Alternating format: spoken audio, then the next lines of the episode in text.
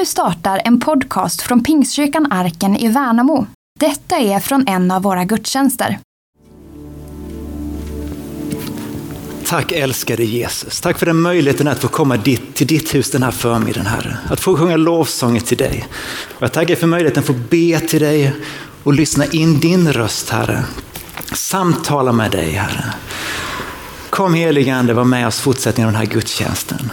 Tala in i våra liv. Led oss, Herre, på den eviga vägen.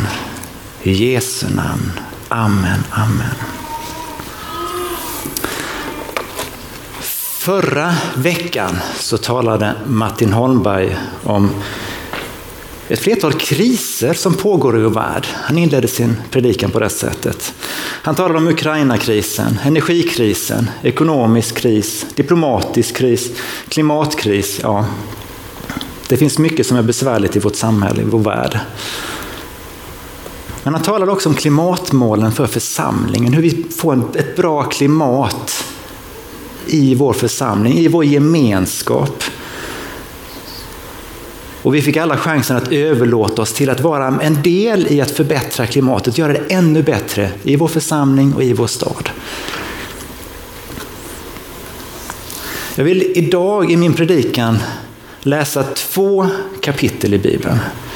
Det är dels psalm 139 som vi kommer läsa nu i början och dels Romarbrevet 12 som vi kommer läsa framåt slutet av predikan. Två hela kapitel som jag tror är med och hjälper oss i vår vandring, i vårt liv, i vår gudsgemenskap och i vår gemenskap som människor. Vi ska börja med att läsa psalm 139. Rubriken är Herren känner mig. Det är en psalm av David. Då står det så här. Herre, du ransakar mig och känner mig. Om jag sitter eller står vet du det. Du förstår mina tankar fjärran ifrån. Om jag går eller ligger ser du det. Med alla mina vägar är du förtrogen.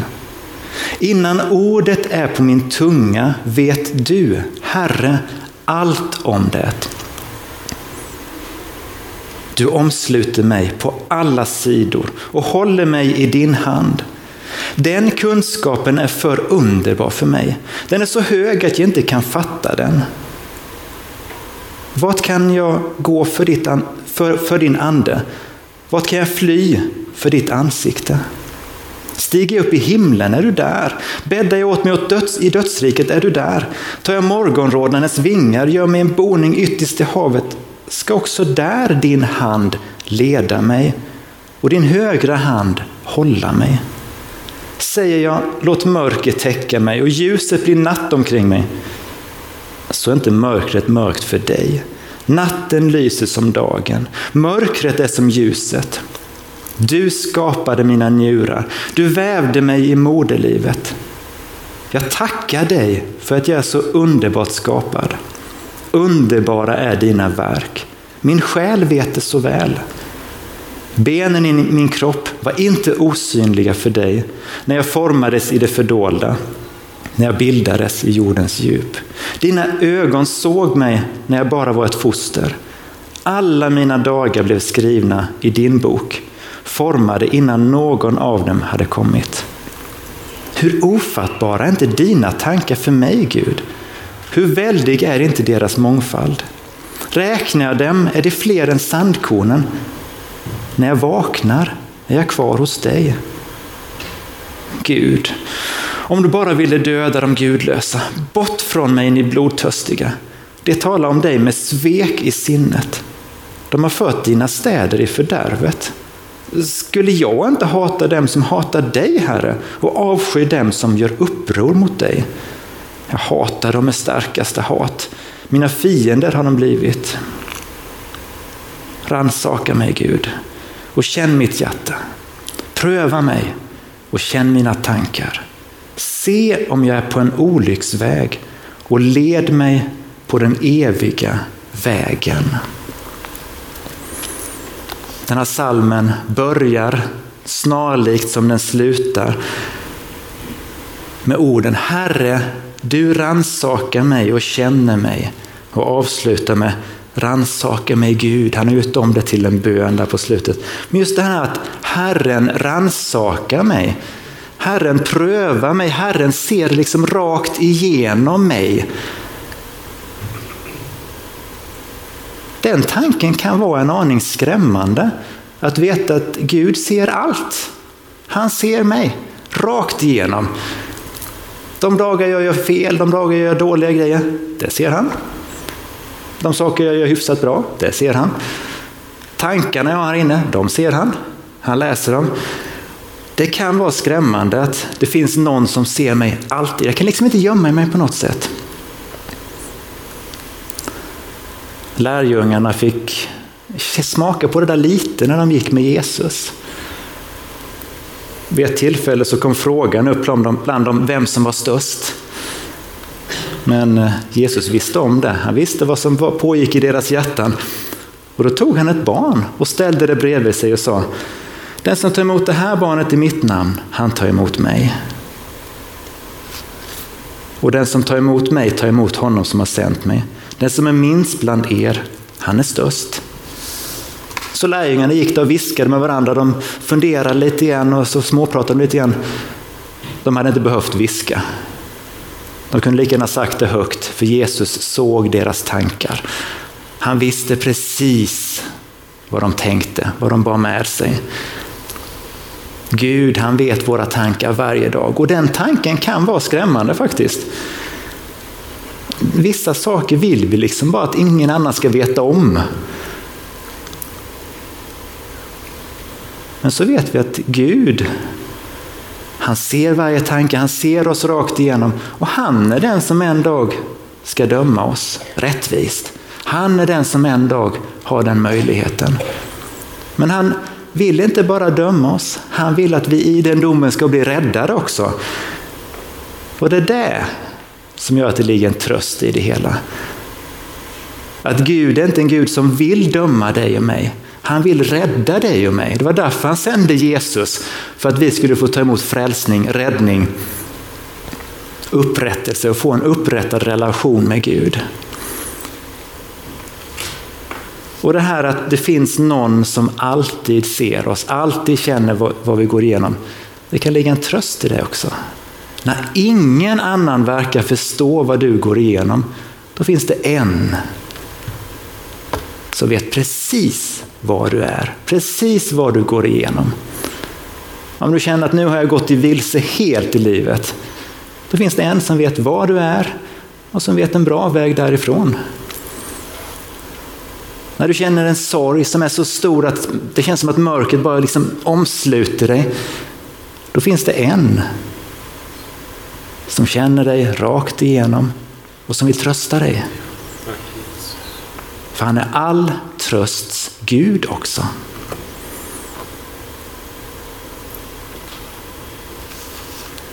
David skriver i salmen så här. Du omsluter mig på alla sidor och håller mig i din hand.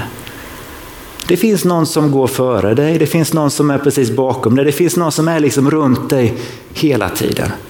Där du är, där du går igenom. Och så tillägger han här, den kunskapen är för underbar för mig.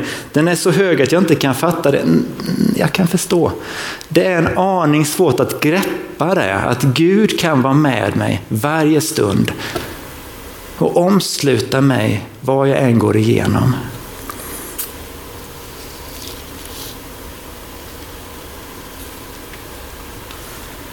Så kan ju också den här känslan infinna sig att man skulle gärna vilja fly bort ifrån Gud. Man, man vill gömma sig. Ni vet som Petrus, när han satt där i båten, hade fått se Jesus göra ett mirakel. Han fick massa fisk som han bara, gå bort ifrån mig för jag är en syndig människa. Lämna mig i fred. David han uttrycker det, vad skulle jag kunna fly? Vart kan jag fly från dig Gud? Himlen, nej där är det ju. I dödsriket, ja men där är du. I mörkret, mörkret är inte mörkt för ljusets herre. Mörkret är inte mörkt för Gud som har skapat ljuset. Det finns inget sätt att komma undan Gud. För den som vill komma undan Gud, det är ju en hemsk tanke. Att om Gud alltid finns där, då är det ju en hemsk tanke om jag inte kan komma undan honom om jag vill det. Men då ska man också veta att han är en gentleman. Han tvingas inte på någon. Han finns där för var och en. Han finns där för dig. Men han liksom bryter inte upp dörren till ditt hjärta och säger att nu ska jag vara här. Nej, han knackar på ditt hjärta och säger jag vill vara med dig. Jag vill komma in i ditt hjärta. Ta emot mig nu. Och du har möjligheten att öppna. Han finns där hela tiden för dig. Och som sagt, han är inte bara den som en dag ska döma oss. Han är den som vill, är den som vill fria oss. Han är den som vill hjälpa oss i hela livet. Inte bara här på jorden utan i evigheten också.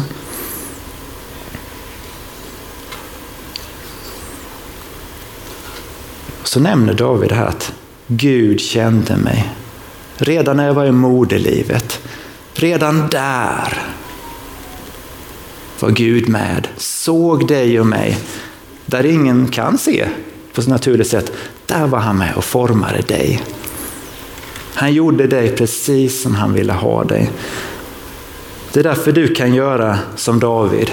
Du kan ställa dig framför spegeln och så kan du stå och titta rakt in i spegeln, beundra det du ser och så kan du säga så här. Gud, jag tackar dig för att jag är så underbart skapad. Underbara är dina verk. Det kan du göra, absolut, med frimodighet.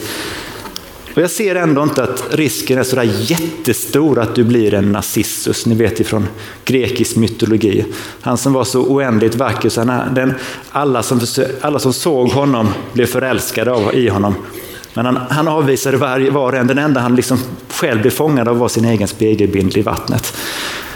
Jag tror faktiskt inte den risken är jättestor om man väljer att tacka Gud när man tittar in i spegeln. Ge honom äran för det. Risken kanske egentligen är större att vi jämför oss med varandra och tänker att den där är ju så lyckad. Man tittar i sin telefon på Instagram eller något annat ställe och ser att den där har lyckats igen. Åh vad fina bilder den tar, åh vad bra den har det. Det är bara jag som har det lite sådär halvdant. Det är nog större risk tror jag faktiskt. Men du är älskad av Gud, du är skapad av Gud. Du är fantastisk. Och så avslutar han med de här orden. När jag vaknar är jag kvar hos dig. Gud finns där, nära dig. När du somnar, men när du vaknar, även när du vaknar mitt i natten. Och det där liksom att ta tag i det, någonting som är jobbigt, någonting som är tungt. Där är Gud nära dig. Han vill vara nära dig. Det finns liksom ett, vad ska man säga, ett förblivande hos Gud, en närhet, att Gud alltid är nära dig. Sen uttrycker David i de, några av de här verserna någonting som vi funderar på, kan man verkligen uttrycka sig så? När han säger Gud om du bara ville döda de gudlösa. Bort från mig, ni blodtörstiga. De talar med svek i sin... Alltså han bara vräker ur sig sitt hat mot människor. Människor som hatade Gud, människor som förstörde landet, människor som... Och så tänker jag, David, ja som ung, då vaktade han fåren. Ja, och så nämner han att det var en och annan gång som det kom antingen lejon eller björn och tog ett får. Då jagade han efter det och så, så slet han fåret ur munnen på vilddjuret. Han dödade djuren. Han var den som dödade Goliat. Han var den som försvarade landet när filisterna anföll. Han försvarade landet mot amalekiterna. Han intog Jerusalem och gjorde det till huvudstad. Han hade ett våldskapital. Så om någon skulle kunna döda de gudlösa så kunde han gjort det själv egentligen. Han kunde kriga. Han hade den kapaciteten. Men samtidigt så hade han också någonting. Ja, ni vet också att han dödade den mannen till den som han hade begått äktenskapsbrott med. Så han var inte god rakt igenom om man säger så. Långt därifrån. Men samtidigt fanns det någon form av respekt. Ni vet när Saul var kung och Saul började förfölja David för att döda honom. Då höll sig David undan. Och när David själv hade chansen att döda Goliat, då tog han inte den chansen. Han ville inte döda Guds moder. När Absalon, hans son, gjorde uppror Så istället för att ställa till med blodbad så flydde han och drog sig undan. När Shimei förbannade David och Dav, och David tjänare frågade honom, ska vi gå bort och hugga huvudet av honom? Så blir Davids svar istället så här, men låt honom förbanna. För om Herren har befallt honom att förbanna David, vem kan då säga varför gör du så? Kanske ska Gud, Herren se till mitt elände så att Herren vänder hans förbannelse idag till något gott för mig. Så även om David kände ett hat mot människor som var gudlösa och inte ville ha med Gud att göra, så valde han att gå med det hatet, den vreden, den ilskan till Gud.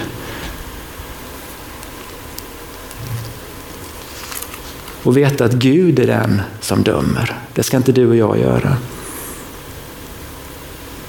Och så precis när han har avslutat den, bara spytt ut all galla. Då blir det konstaterandet från början blir en bön. Ransaka mig Gud. Känn mitt hjärta. Pröva mig och känn mina tankar. Se om jag är på en olycksväg och led mig på den eviga vägen. Det finns något fantastiskt när du och jag tar den möjligheten. När vi gör det, vi vet att Gud, han, har, han prövar oss, han kollar oss, han, han vet hur vi fungerar. När vi gör det till vår bön. Men Gud, jag kommer till dig. Pröva mig, kolla hur, hur är mitt hjärta? Han hade ju precis uttryckt hat, så det kan, det kan ju funnits någon, någonting här inne som behöver påverkas. Men också den här längtan efter Gud, men led mig rätt. Led mig på den eviga vägen. Jag vill inte gå på fel väg. Min längtan Gud är att gå med dig. För Gud, du prövar mig ändå. Som, du som kan, pröva mig. Led mig på rätt väg. På den eviga vägen. Den vägen som leder igenom det här livet, men också in i nästa liv, i det eviga himmelska riket.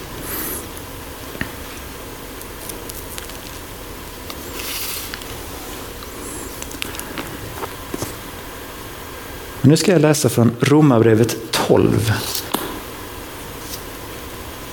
Utifrån den gudsrelationen, när du och jag kommer till Gud, låter honom pröva våra hjärtan, vill vara nära honom, vi inser att vi kan inte fly från honom någonstans, så vill han också leda oss i hur vi skapar en gemenskap. För mycket av den här bönen från salmen, det är i vår ensamhet, vårt möte med Gud. Men Paulus, han beskriver lite grann om relationen här, när vi kommer tillsammans sen. Romarbrevet 12. Då säger han så här. Därför uppmanar jag er bröder vid Guds barmhärtighet att frambära era kroppar som ett levande och heligt offer som behagar Gud, er andliga gudstjänst. Och anpassa er inte efter den här världen utan låt er förvandlas genom förnyelsen av ert sinne så att ni kan pröva vad som är Guds vilja, det som är gott och fullkomligt och behagar honom. I kraft av den nåd jag har fått säger jag till var och en av er, ha inte högre tankar om er själva än ni bör, utan tänk förståndigt efter det mått av tro som Gud har tilldelat var och en. För liksom vi är en enda kropp liksom vi i en enda kropp har många lemmar och alla lemmarna inte har samma uppgift. Så är vi många en enda kropp i Kristus. Men var för sig är vi varandras lemmar. Vi har olika gåvor efter den nåd vi har fått. Att profetera i överensstämmelse med tron. Att tjäna i vår uppgift. Att undervisa i läran. Att förmana med uppmuntran och tröst. Att dela ut gåvor utan baktankar. Att vara hängiven som ledare. Eller att visa barmhärtighet med glatt hjärta. Älska varandra uppriktigt. Avsky det onda. Håll fast vid det goda. Var innerligt tillgivna varandra i syskonkärlek. Överträffa varandra i ömsesidig aktning. Var inte tröga när det gäller iver. Var brinnande i anden. Tjäna Herren. Var glada i hoppet. Tåliga i lidandet. Uthålliga i bönen. Hjälp de heliga med vad de behöver. Var ivriga att visa gästfrihet. Välsigna dem som förföljer er. Välsigna och förbanna inte. Gläd er med dem som är glada. Gråt med dem som gråter. Var eniga med varandra. Tänk inte på det som är högt utan håll er till det enkla. Var inte självkloka. Löna inte ont med ont. Tänk på det som är gott i alla människors ögon. Håll fred med alla människor så långt det är möjligt och beror på er. Hämnas inte mina älskade, utan ge rum för Guds vrede. Det står ju skrivet, min är hämnden, jag ska utkräva den, säger Herren. Men om din fiende är hungrig, så ge honom att äta. Om han är törstig, ge honom att dricka. Gör du det, samlar du glödande kol på hans huvud. Låt dig inte besegras av det onda, utan besegra det onda med det goda. Det var en rejäl mängd med uppmaningar från Paulus. Men det ligger så mycket i de här vassarna. Det ligger så många grejer som kan bli till uppmuntran för varandra. När vi väljer att älska varandra uppriktigt. När vi gäller att vara inne, jag tycker den här är fantastisk mening. Vara innerligt tillgivna varandra i syskonkärlek. Bara den versen skulle tycka att någon borde hålla en predikan över. Kanske är det du, jag vet inte. Men just det här att nå fram till den punkten. Att vi är innerligt tillgivna varandra i syskonkärlek. Och att vi tjänar i våra olika gåvor. Vi kommer om en liten stund gå in i en stund av förbön och lovsång. Då finns det möjlighet att få komma fram hit och få be tillsammans med någon. Det är också ett sätt att visa att jag litar på dig, för jag går fram hit och om jag vill så nämner jag något bönämne och så finns det en som ber för dig. Som samtalar med Gud och med dig samtidigt. Kanske har du en hälsning till någon, du känner att det här vill Gud säga till den personen. Ja, men var frimodig, gå fram och säg det till den personen. Låt den profetiska skärpan få finnas också.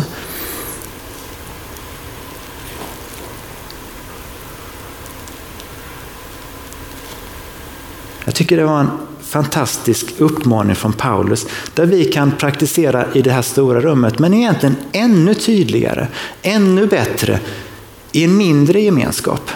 I vår församling finns det ett antal smågrupper, husgrupper, böneringar. Ja, kärt, kärt barn har många namn.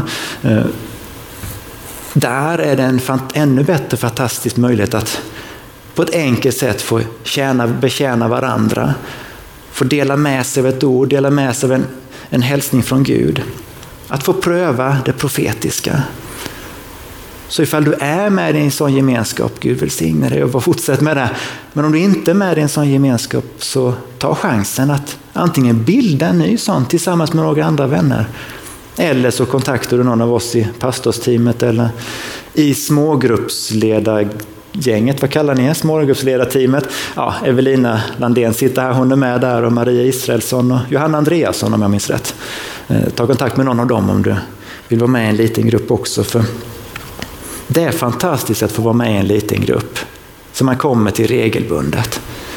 Eh, periodvis har jag känt att ah, jag orkar inte med det, men när man väl kommer dit, sitter med oss goa vänner, då blir man buren igenom livet tillsammans. Och andra gånger kan man känna att jag har mycket att ge. Nu kan jag dela med mig av någonting. Och då kan de andra få ta del av det som man själv kommer med.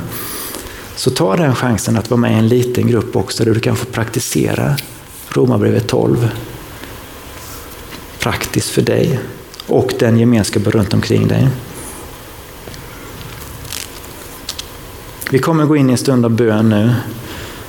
Här framme så finns det tillfälle att få be tillsammans och vi kommer lovsjunga tillsammans. Gud, han är den som känner dig rakt igenom. Så du behöver inte ha några hemligheter för honom. Där du sitter just nu kanske du känner men du vill bara be en bön till Gud. Gud, nu vill jag ha tag i det ännu mer. Ännu mer av det som du vill ge mig Gud. För du känner mig ändå Gud. Du vet rakt igenom vem jag är, vad jag har gjort den senaste veckan. Du vill leda mig in i en ny vecka.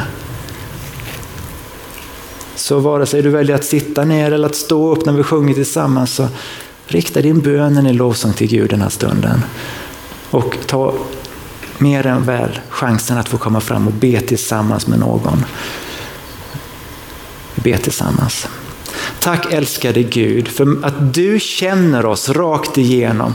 Du är den som prövar vårt hjärta. Du är den som vet hur vi är rakt igenom på insidan. Nu ber jag dig Gud att du ska komma med din heliga ande.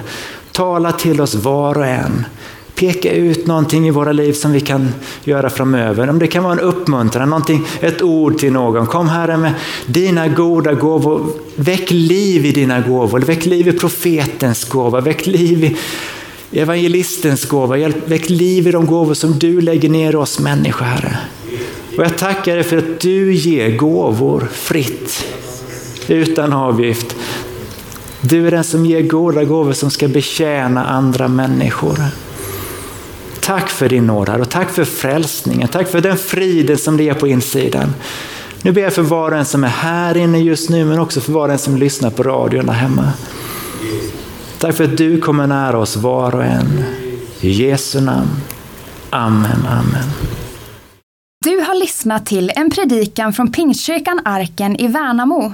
För att komma i kontakt med oss och se vad som händer i vår kyrka kan du gå in på arkenvmo.se